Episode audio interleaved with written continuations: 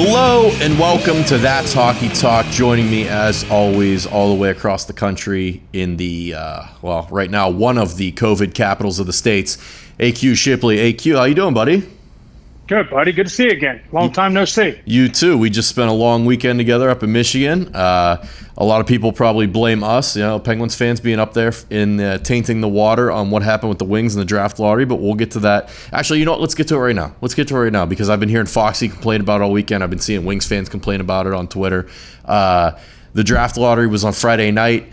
Uh, the Red Wings, with the terrible, terrible season they had not necessarily tanking, but obviously weren't fielding a team out there on the ice that was going to be super competitive or win a lot of games. Theoretically, if you go by the standings, should have been a lock for the first overall pick. That did not happen.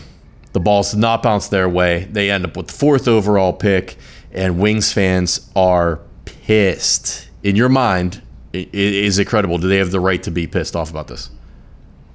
Yeah, absolutely. But first off, I'll just say what a shame. What a shame to those Red Wings fans. I'm, I'm absolutely appalled at the fact that they. I can tell you're broken up over it.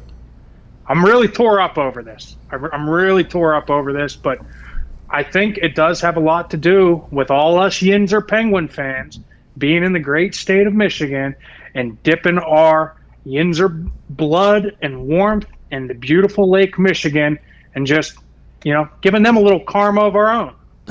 poison the well. Poison the well. Yeah, it, it's tough, and I feel for them because as Penguins fans, we got to experience the downtrodden years, those those four to five years of just terrible ineptitude and suckiness. But you know, we got rewarded for it. We came back out on the other end with generational talents, and uh, it seems like the Wings are not going to be able to say the same thing. But you never know because the, the I mean the NHL draft's such a crapshoot. The four they're, they're, picking fourth. You could still get a good player there, and Steve Yzerman is a great GM who can still make magic happen, especially in the later rounds. You look at what he did in Tampa. A lot of those guys came from later round picks. You don't necessarily need. I mean, first overall would have been nice. Uh, Alexis Lafreniere, that would have been nice, nice get for them. But I, I don't think it's as drastic and dramatic as they're making it out to be. Uh, would would you change the lottery at all and change the odds and the way it's and calculated? I mean, I think there's pros and cons to both sides, right? The NFL does it based on you know record and where you finish at the end of the year, which I think there's there's a pro to that. I think that's uh, it's like the same thing when you're playing pickup as a kid, right? Like the worst team gets the first pick, right? Like at the end of the day, right? So, but when you do this lottery thing, it makes it interesting. It makes it great TV, right? You're sitting there literally waiting for a ball to get picked or a ball to drop, and it's like, whoa, who got it, right? And, and what, what's cool about it is you got teams that I'm not going to throw, you know, any in particular team, but you got all these teams in these qualifying rounds that all have a shot now at getting this kid at number one overall. And some of these teams could be a Pittsburgh Penguin team who is still a very good team. They might be falling off at the wrong time or whatever with it after this COVID thing. And, you know, they could be a team that's you know, on the verge, and then they get this kid and just get become a better and better team, right? Or so. Um, it, it, definitely makes it interesting, and it gives all these guys an opportunity to, to, have the shot. Yeah, you mentioned it. So the first overall pick will go to one of the teams that is eliminated from the play-in round for the COVID Cup, and the Penguins do have have a possibility to be one of those teams taking on Montreal. This is where I have a problem with the way they did the lottery why didn't they just do those first seven teams and just make it all between them? Because now you run the risk of, and I, I mean, don't get me wrong, I would love it, but you get a Pittsburgh Penguin team that potentially was going to finish fifth in the Eastern Conference during the regular season with a legitimate shot at the first overall pick. So that just doesn't sit right with me, and it wouldn't sit right with a lot of other people, I assume, uh, across the league. It should have just been those first seven teams because they were the one, you know, the Ottawas, the LAs, and, and Detroit. The, they were the ones that had to suffer through that all year. They should get rewarded for for being the fan, the diehard fans that they are, and watching all that. But it would, it has to, it has to hurt. It would gut someone, I assume, if a team like the Penguins or the Blackhawks or the Oilers God forbid, again end up with a number one over pick. And I mean, it may very well happen. Uh, Speaking of the Oilers and Edmonton on that front, we found out some news. Uh, Big Bobby Mack, basically the godfather of Canadian hockey media, Bob McKenzie tweeted out that it sounds like all signs are indicating now that the hub cities for the rest of the playoff will be Edmonton and Toronto and Vegas blew quite the lead in this thing. Uh, they were from day one pegged to be the favorite, the lock to be one of the hubs. And obviously, with the recent uptick and, and spike in COVID cases there, uh, I guess uh, a major determining factor was a lot of the people that were testing positive were actually casino employees and hotel employees. So uh, the NHL had to pull out, and now they're looking at Edmonton and Toronto, which seem to be in much better shape.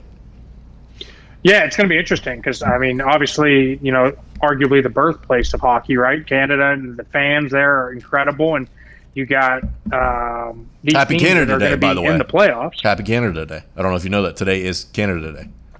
I didn't know that, but I'm pumped for Canada. Oh, Canada, right? And the the fans are going to be incredible. I don't I don't know how this is going to work, you know. And I mean, it's going to give them a home home ice advantage essentially, right? But you know, you're still not going to have fans, so I don't know how that plays into it. Like, is like will that psyche still give them that home ice advantage without fans? I don't know. Yeah, I, I, assume so. There's probably something to be said for being in Canada while playing, even if the fans aren't there. Uh, obviously, Edmonton won't be playing in Edmonton. They're going to have to go to Toronto, and vice versa for Toronto. They're going to have to go to Edmonton, so there's no home ice advantage. Uh, the one thing I, I saw, and it would just be a real uh, shot in the dick to the Leafs, is if someone ends up like the Bruins, probably not the Canadiens, but uh, the Bruins or the Lightning or some rival of the Leafs ends up hoisting the Stanley Cup in Toronto without. Toronto even sniffing the finals or getting near that round or playing for it because as uh, as we all know the Leafs fans have suffered for oh, almost 60 years now without a cup and, and to watch another team raise it on your ice without even getting a chance to play for it on your own ice would be tough pill to swallow. So I assume it's good news and bad news for the Canadian fans. Uh, and a couple weeks ago, we talked about it. And I kind of, I kind of gave Edmonton a hard time and bashed Edmonton a little bit. But that was just, you know, that's what people are saying. That's what the players say when it comes to free agency. They don't always want to go there because it's cold and dark and gloomy. And Pittsburgh's the same way. And I love Pittsburgh, but so I get it, hometown pride. But uh, I think it could make a great host city. It seems like their bid has been well received, obviously, by the NHL, and it seems like they've got uh, the facilities and I know they were pumping this golf course too. It seems like they're that that good Canadian hospitality to take care of the players and take care of the situation and put on a show for all of us because that's what we're dying to see. We're just dying to see these guys get back on the ice one way or the other. Uh, there was a report from Eric Engels of Sportsnet uh, on Twitter bouncing around. Uh, he had a nice little thread about it coming around that he, uh, by a player he's talked to, by the player's estimation, that about 70 to 75 percent of the guys aren't really in love with the idea of getting back on the ice. Uh, because they haven't been filled in on all the safety protocols. They're not sure about being away from their families for three months or however long it'll take. Uh, just you know all the all the standard normal reasons you would have hesitations to go back in there. As a player yourself, if you were proposed this bubble scenario in this situation, what are what are your immediate hesitations? Like what's what's stopping you from going in there and giving it full bore? So I think you have to look at it in two different perspectives, right? You got the young guys, you got the old guys, right? I think the old guys are going to be heavily like what Eric Engels put out there, uh, heavily against it, right? You know, you got, you know, I got a second baby on the way coming literally tomorrow. So oh, congrats. You you sit, yeah, I appreciate that. So you sit there and you're like, okay, do I really want to be away from my one month old for three months? With no contact and blah blah blah blah blah right so that's probably the older guys who have families, who are established, who, you know, uh, you, you got all that situation. But then you got the young guys who, unlike what everybody thinks in this world, there is a case of players in every league that don't make millions and millions and millions yeah, and millions of dollars, right? Especially so in this league. those guys are sitting here like, listen, I need that five hundred thousand dollars. In this case, it's a little different because now it's just a playoff pool, and they've really got their they've got their money for the year for the most part, right? So um, but again, still to those guys, I don't know what the playoff share is in hockey, but let's just say it's an extra two hundred thousand dollars. That's huge yeah. for someone who's only making five hundred thousand dollars. So those guys are like itching to get back on the ice. So I think you have two different two different levels, and I think you know for the most part the league's comprised of heavily veteran laden players on one side, but then you know you also have that young flex. So I'm sure there's like a split balance there. Um, and I think that's where the PA comes in, where you got to kind of make your case to these guys one way or another to bring the veteran guys and say, hey, listen, we need this, and then also bring the young guys to say, hey, listen, there needs to be some safety stuff before we get back. So there's got to be a, a, happy middle ground, I think. Yeah, that was a that was a very uh, thorough, well put explanation because you're right. Like I, I look at this and I see I saw the report and I see that there's a silent majority, we'll call it, of guys that have hesitations about going, and I say that because no one's speaking out no one's saying, "Hey, we don't want to go." You're not seeing it like there there are NBA players that have come out and said, "Hey, I'm not going into the bubble in Orlando. This is why." And okay, you know, you're opting out. That's fine. They, might get a little criticism here and there, but none of the, none of the guys in the NHL are doing that. You saw Carey Price, I think, was one of the few to say, "I'm not so sure about this. I need to see more information." yeah, exactly. Yeah, Carey. I mean, we're not gonna. We won't criticize you. We're not gonna hold it against you. You know, you know, stay home You'll with the kids. The Just stay home for. Stay home with the kids. Take a nap. Rest up. Your knees are probably pretty sore. Uh, I think Devin Dubnyk, uh, goalie from Minnesota Wild, was another one who had some hesitations about it and spoke up. But you're not seeing like the Crosbys the Ovechkins, the Connor McDavids, they're not all coming out at once and being like, no, we're not doing this. I think that's the only way, if the players really didn't want to do this, I think that's the only way to voice any concern. And I think Stamkos was another one who he didn't quite speak out, but he put out a tweet with the old hmm face when it turned out that uh, Tampa Bay had to shut down their facilities for all the positive tests on their team, but that they were still pushing forward with the voting uh, for the next return to play protocols. So let's talk about that a little bit. Uh, Bob McKenzie again dumped out a bunch of info yesterday about this, a little bit today. So the the NHL and the NHLPA have been meeting and discussing the phase three and four return to play protocols. So this will hopefully get some of the questions answered that Carey Price and and those the silent majority were talking about. Uh, a CBA extension which was which was interesting to me because there's still two years left on the current CBA. It's not supposed to expire until 2022. Uh, the and the transition rules. Um, so he said, Bob said, there's still a couple things to finalize. Nothing, of course, is actually done until both sides ratify a tentative deal. He expects them to vote on it by Friday or Saturday. Of course, probably not going to hear anything today because it being Canada Day, a national holiday up in Canada.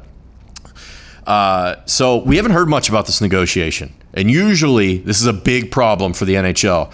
Uh, if you're a fan, you all you need to do is look back past couple years and realize they haven't had a collective bargaining agreement without a work stoppage since, uh, boy, the mid 90s. Uh, once they agreed to the one in 94 and got the guys back on the ice, they uh, extended it to 98. And then, of course, the lockout in 04 05, and then the lockout shortened season in uh, 12 13.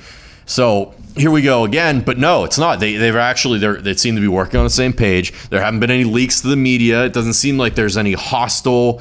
Uh, negative things being thrown back and forth. And I actually saw what I intended and assumed, or what I assumed the league intended to be an act of good faith for the bargaining, is that every player is still getting their bonuses on July 1st, which is when league bonuses go out for signing bonuses, incentives, all those things. So I'm very shocked this is working out.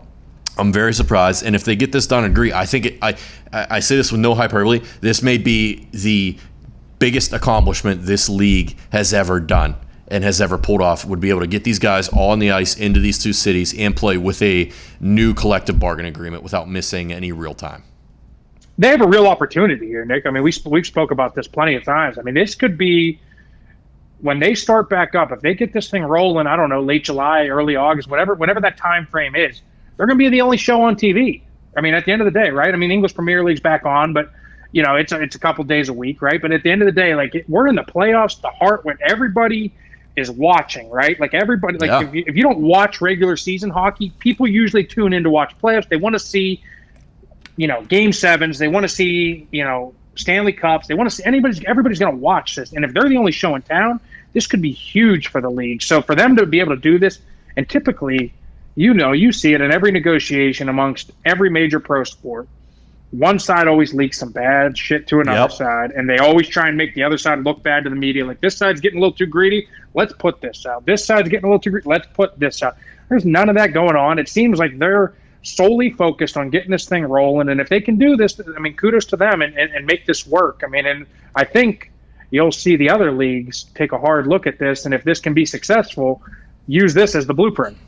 Yeah, and, and hockey players, uh, by nature and by culture, are big time uh, do what they're told guys. You know, they're the routine guys. They don't like to shake things up. So this is a huge, huge shakeup for everything that they're used to, and for them to be able to go along, play nice with the owners, play nice with the league, and figure this out. I think a huge, huge amount of uh, admiration and respect needs to go on the players' end, and, and for the league too. Again, I I, I said they're paying out those bonuses. That's three hundred million dollars. That's not a that might be chump change to uh, like the NBA or the NFL, but especially now when there's no revenue coming in, that's a pretty significant gesture to say, hey, look, we want to get back out here. You guys might not want to, you might not be as gung ho, but here you go. Here's here's here's all your money We'd love to see you back yeah. out here. A few other things. We don't have a ton of details about the CBA that's being negotiated because, like you said, nothing is really leaking, which is surprising. There, there are a few things, though, uh, and it seems like good news in, in the sense that the Olympics are back on the table. We know the players love going to the Olympics and they want to play with them. The league is the one that doesn't really like it because they don't see any money from it. The owners put their players at risks. Uh, but 2022 and 2026, the players will be back in the Olympics, so that's great news. We love watching that. You know, uh, even though Crosby stabs our heart out every year and all his golden goals and bullshit. Uh, uh, and then the other thing that's coming out now is it'll probably be a flat cap for the next two to three years, but I think that was mostly expected, if not, let alone, uh, I think people, some people maybe thought the cap would drop, and that's going to hurt the team. Still, still raised though, is it, is, or is it going to stay exactly where it's at right now? It's going to be stay. It's so. So this is from Elliot Friedman. Uh, he's saying a flat cap numbers were eighty-one point five for the next two years and eighty-two point five in twenty twenty-three. Uh, so that's pretty good news for the league in terms of you're going to have teams that, I mean, I should say it like this it's going to hurt a few teams. It's going to hurt those teams that spend to the cap because they are going to probably have to force some buyouts and, make some contracts go away. But it's good news for the league as a whole in that they're not hemorrhaging cash and that they don't have to lower it and cause league wide panic and have players out of jobs and, multiple, multiple players being bought out and shuffling all around. So this is something else I saw. You know, less cap space obviously only translates less room to add players, but also which to keep them. So it, it's good news from like you, like you, from your point of view as a player. You know, you always want to see that. You guys are always fighting for more jobs and higher pay, right? That's that's the main incentive and objective when it comes to these negotiations. So. It, normally, when this happens and these announcements are made, you see, oh, the players won. Oh, the owners won. We don't know because we don't have all the details. We only have a handful of little nuggets to go off of. But it seems like seems like they might be able to make everyone happy for once. To a certain extent, right? I mean, at the end of the day, yeah, it's all relative. I mean, at the end of the day, there's always going to be. That's the only way negotiations work. The, the, way negotiations work is in order for me to get something, I got to give something, right? So there's always there's always that give and give and pull take, and um, at the end of the day, all you want to do is get as an owner, the best deal for you, and as a player, the best deal for you. And you understand going into that that you're going to have to give something to get something. So as long as they all stay, you know, strict and firm on what is important to them, you know, you have your five points and you don't move off those five points. You're okay giving up these five points. As long as you have these five points, then as a players, as the players, you, you feel like you won, and as the owners, it's like, okay, cool we understand they're going to have their five points. We give them their five, and as long as we hold, hold firm on our five, then we we're good, and then we feel like we won the deal, right? So at the end of the day, it's, it's a give and take, and if, if both sides can come to an agreement, that's exactly what happened.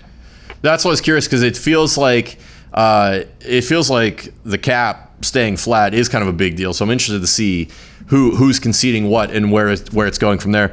One thing I did notice and I thought I would see with the flat cap that I haven't is like amnesty buyouts. Where I don't know if you remember this, but a couple years ago when they did the the lockout shortened season, agreed to the CBA, they had two buyouts per team that allowed them to do the extend multiple years onto the contract and pay them two thirds salary each year, but it wouldn't count against the cap which is a, which is a big thing in hockey. You can buy players out, huge, and but it has to count against your cap. So you're paying that. Like I think David Clarkson is still be, being paid by the Maple Leafs to this day. So I thought they might try and weasel some of those in there to help the owners out a little bit and help some of those cap crunch teams. But it seems like nothing yet. So I'll be interested to see if that comes out or if they're just going as is standard quo buyout procedures. Uh, because that's a big deal. If you're a team like the Penguins, as we know, who you're constantly trying to get under the cap, or basically any of the large market teams that always spend to the cap, if you're trying to get under there, Uh, you, you don't want to be paying guys two or three million dollars a year to not play for you, especially for the next five to ten years. Uh, so we'll see.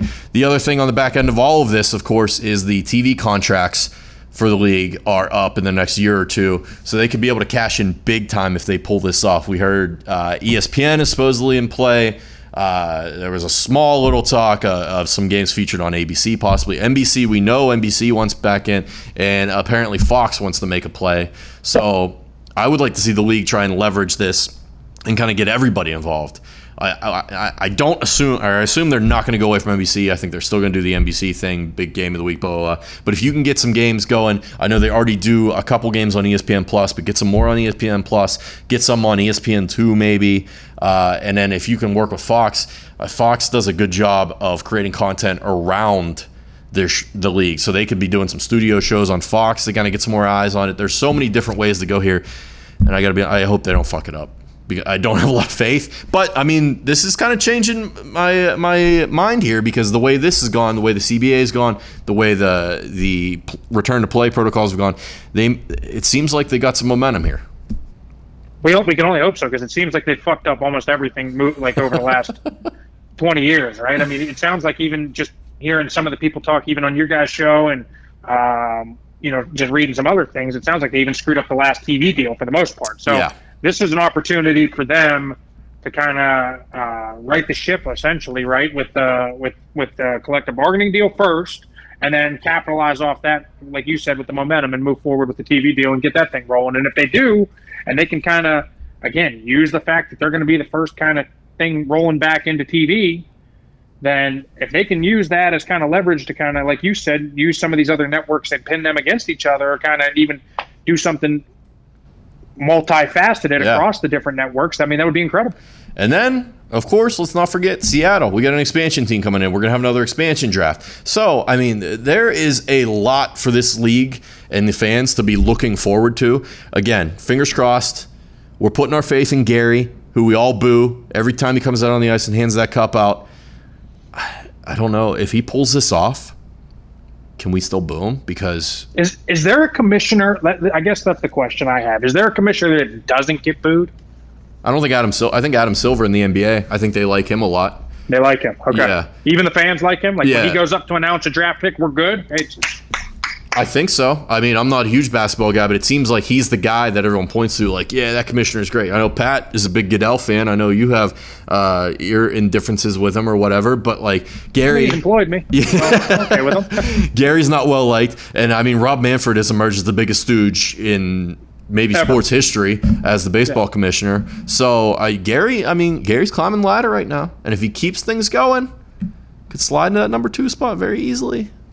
I like it. I like it. I hope he does because hockey needs a boost in popularity. It needs a boost on TV. It needs a boost, period. We all love it, but we need to get other people loving it. And I think it all starts with him. So come on, Gary. We're rooting for you. Come on, Gary.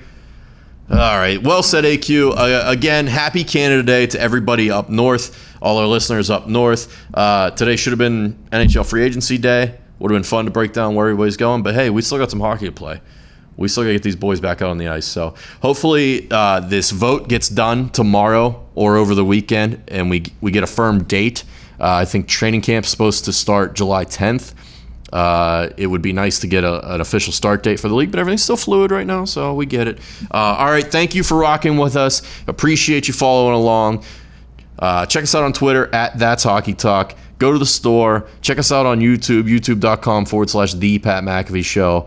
Uh, AQ looks good today. He's got the good lighting. He's not blurry. It's worth a look.